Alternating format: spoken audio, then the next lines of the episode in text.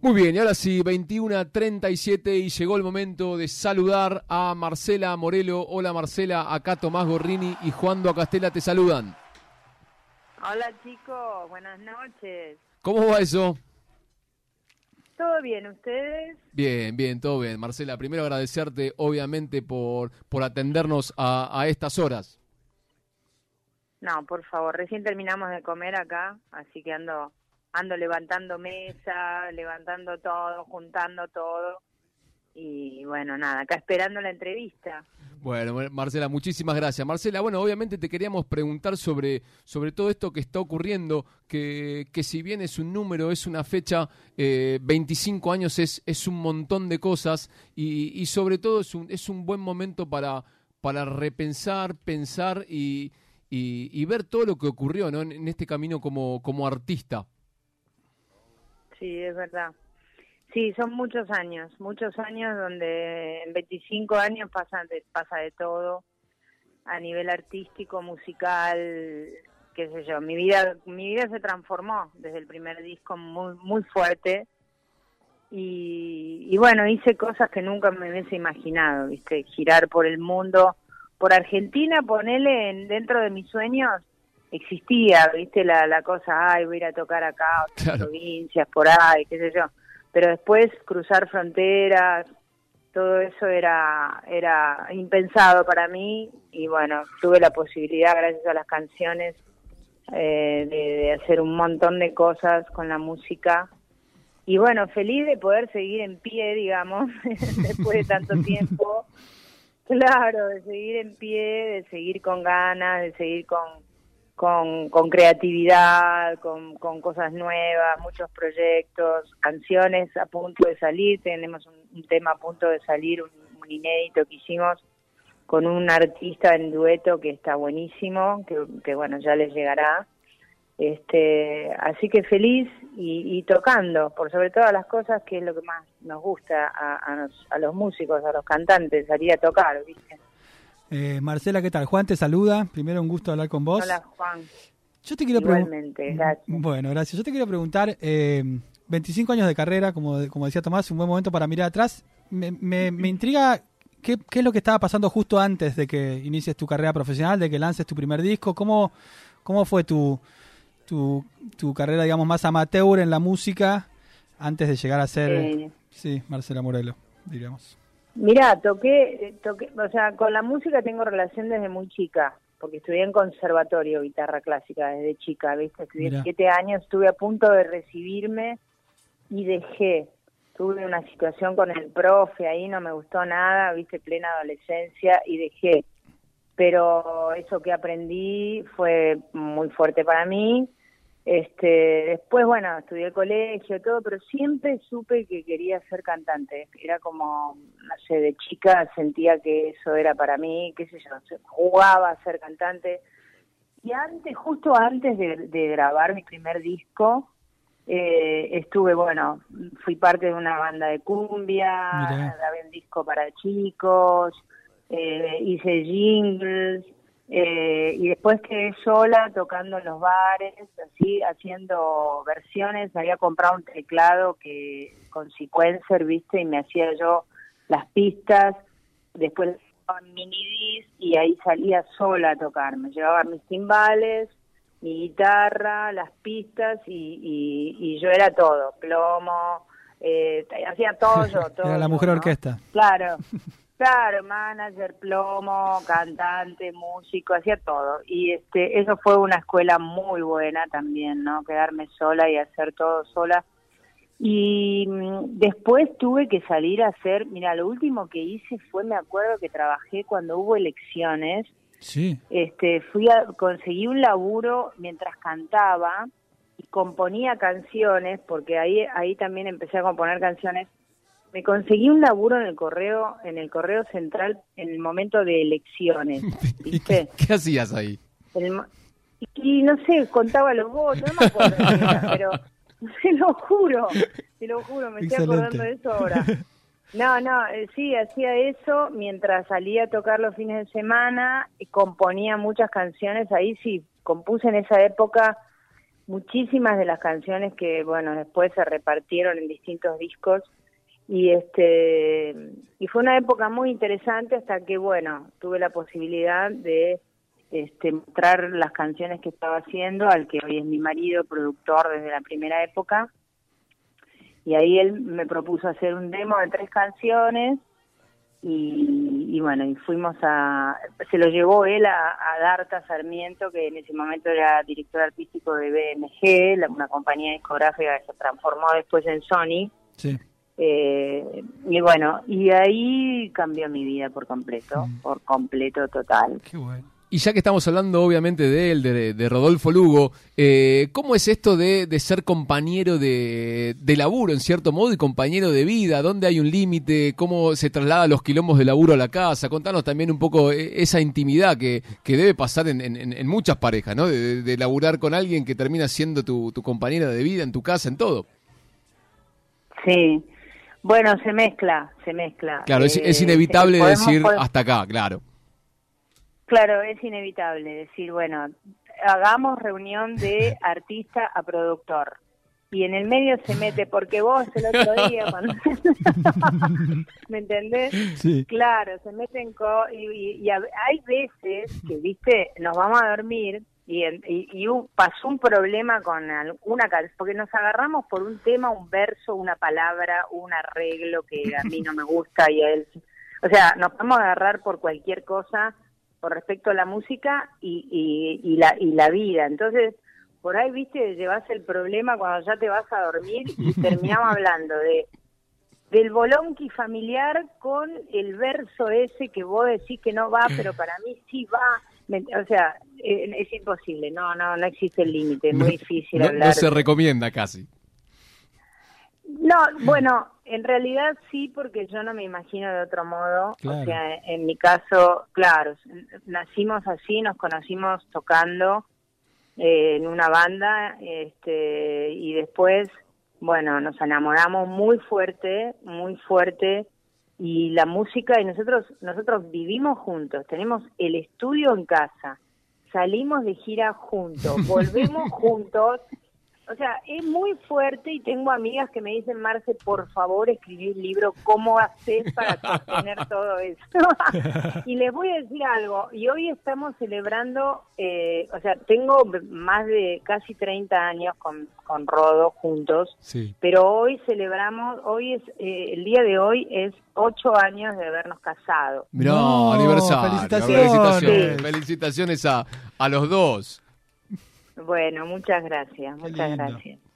Bueno, Marcela, y, estábamos hablando antes de un poco ¿no? De, tu carrera y sobre todo de un fenómeno que, que, seguramente te lo han preguntado diez mil veces, pero que, a mí todavía no logro dimensionar, que es esto de que, de que, bueno, primero el artista hace canciones, esas canciones obviamente tienen una vida, eh, son, son hits, pero después hay otra instancia hay otra instancia que es inevitable, que es cuando la canción pasa, por ejemplo, a, esto de, la cancha y todo eso, y ya ahí la, canción pasa a ser básicamente de, del resto, ¿no? Digamos, ¿Qué, ¿qué, sensación a vos te sigue dando eso?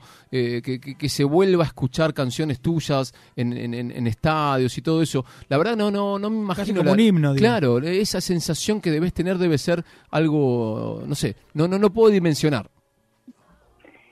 Mira, e, e, es, es inexplicable también un poco, ¿no? Porque como es algo que no se puede provocar, digamos, no se puede obligar a una hinchada de fútbol que canten tal tema. Y no podés creo que tampoco componer pensando en, en esta la va a cantar la hinchada, ni tampoco. No, menos, menos, jamás. No existe, ni tampoco decir, che, para, no me molesten que voy a hacer un hit. No, no existe, o sea, no. Ojalá, ojalá se supiese esa receta, claro. Claro, no existe esa receta. Entonces, bueno, tengo la bendición mm, eh, de hacer canciones populares, a la gente le gusta y, y, que eso haya llegado a, una, a un estadio de fútbol, que un tipo, una hinchada que yo siempre digo, che, estoy buscando, bueno, aprovecho la radio, Dale. busco al que hizo la letra de la fuerza del engaño que dice que es el sol anda dejando tanto oscuro". Buenísimo. Gente, Es Necesito excelente. saber quién fue el crack. El, el momento en que el tipo llegó a sus compañeros de tribuna y les dijo, miren lo que tengo. Y les cantó eso. A mí me parece Claro. increíble. Exacto. A mí me parece increíble también. Entonces es, la verdad es una sensación hermosa. Nunca me tocó estar en el, en el estadio, en algún estadio, pues tengo otra canción que también... Claro, no solo una, dos tenés, es increíble. Sí, tené- te- está la de una y otra vez Sí. que la canta Racing, Racing, sí. Independiente. Se, re- se, se cantan así, se, se dicen cosas eh, uno a otro Hermosas con esa cosas. canción. Hermoso, sí, todo final y final y terrible, amor total. No, la verdad es que, este, qué sé yo, es, no sé si yo también tomo dimensión, ¿viste? Pero es emocionante, qué sé yo, escuchar eso eh, por toda una hinchada, ¿viste? Y vos decís, qué loco, ¿viste? Agarrar una canción que se hizo en mi casa, ¿viste? Es, es muy lindo, ¿viste? Es lindo, más que nada es lindo, me da, me da mucha alegría. Estamos hablando con Marcela Morelo, que, que por estos días está festejando su- sus 25 años de, de carrera. Y Marcela, te quería llevar también a, a- a un momento muy particular de todos estos, estos años, que es obviamente la, la canción que, que, que compartiste con, con Mercedes Sosa en, en, en Cantora, que es Jamás te olvidaré. Contame, bueno, me imagino como, como nosotros como oyentes eh, debe ser, es, es increíble escuchar eso, pero me imagino como, como artista, como cantante, lo que, lo que debe ser estar al lado de, de- de la negra y, y compartir una, una canción tuya, ¿no? Y cantar al lado de la negra. Claro, claro. Contanos un poco Sí. eso, revivir ese, ese momento que debe ser, eh, imagino que un punto muy alto dentro de tu carrera. Sí, sinceramente sí, es bisagra eso, porque eh, yo esa canción primero la grabé con Los Nocheros, en mi disco número 3, en el disco Tu Boca. Hmm. Y después, bueno, tuve la posibilidad, después de años, tuve la posibilidad de, me invitaron a un té en la casa de Mercedes y, y yo no estaba entre los artistas que Mercedes estaba grabando en ese disco Cantora, ¿no? Esos dos discos. Me autoinvité, porque Mercedes me dio el pie, me autoinvité, a Mercedes le gustó la idea y este y resulta que bueno le mandamos hicimos una canción inédita con Rodo pero Rodo me dice mandémosle jamás te olvidaré entonces hicimos piano y voz y le mandamos jamás te olvidaré y ella eligió esa canción. Le pegó la letra le pegó porque cuando estaba en exilio sintió que, que bueno que lo que decía la canción la, la, la llevó a ese momento de emoción de su vida de, de, su vida fuerte que vivió y después, bueno, los encuentros con Mercedes fueron exquisitos, qué sé yo, de, de, de cantante a cantante también, ¿no? Contar, o sea, saber yo que ella seguía tomando, perdón, seguía tomando clases. Eh, wow, increíble, decía, increíble que siga tomando No, no. clases. No, no. seguía tomando clases eh, y me decía, cantante que no estudia, corta vida tiene.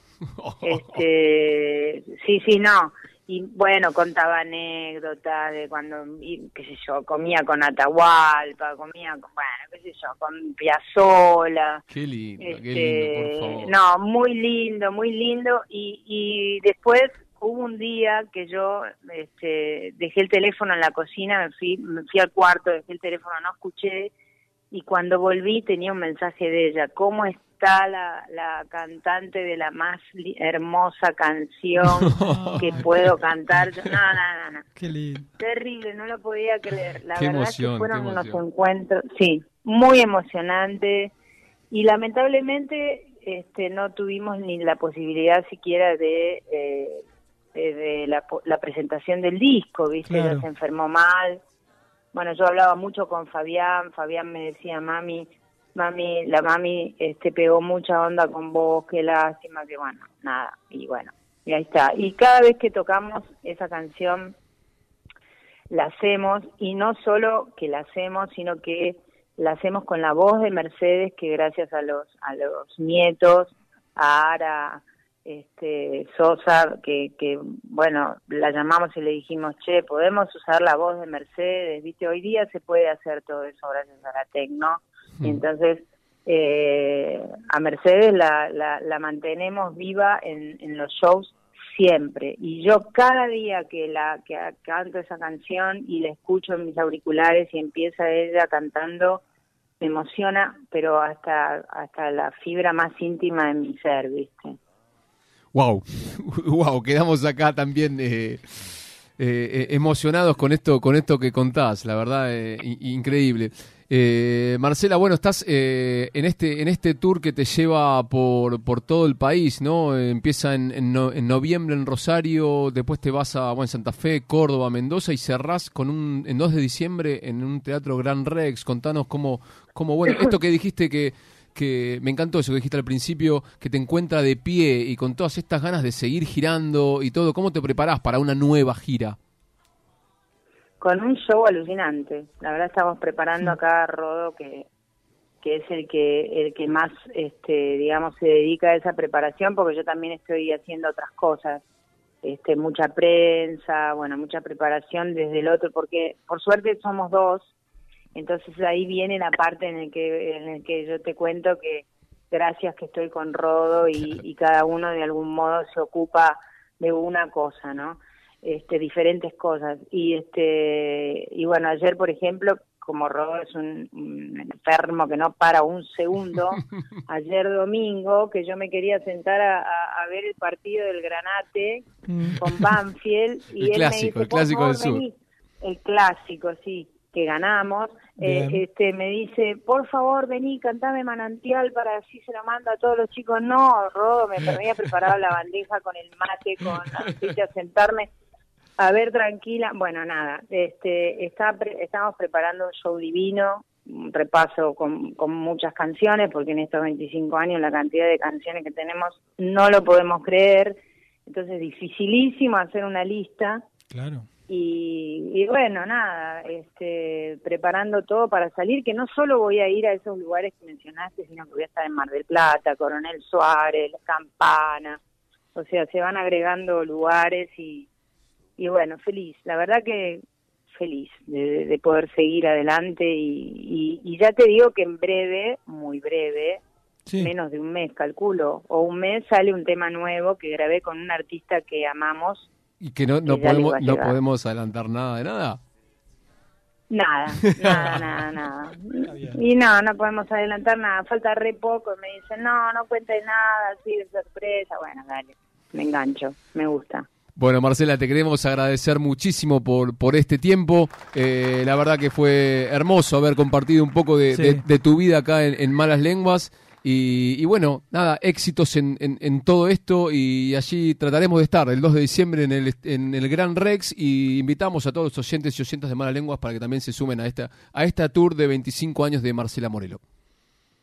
Dale, bueno, muchas gracias chicos por la entrevista y sí, ahí invitar a, toda la gente, a todos los oyentes que están este, escuchando, mandarles un beso enorme, que tengan una hermosa noche y el 2 de diciembre en el Gran Rex, entre otros lugares. Y gracias chicos, muchas gracias, les mando un beso y un abrazo gigante. Gracias a vos, Marcela. Un besito, chao, chao.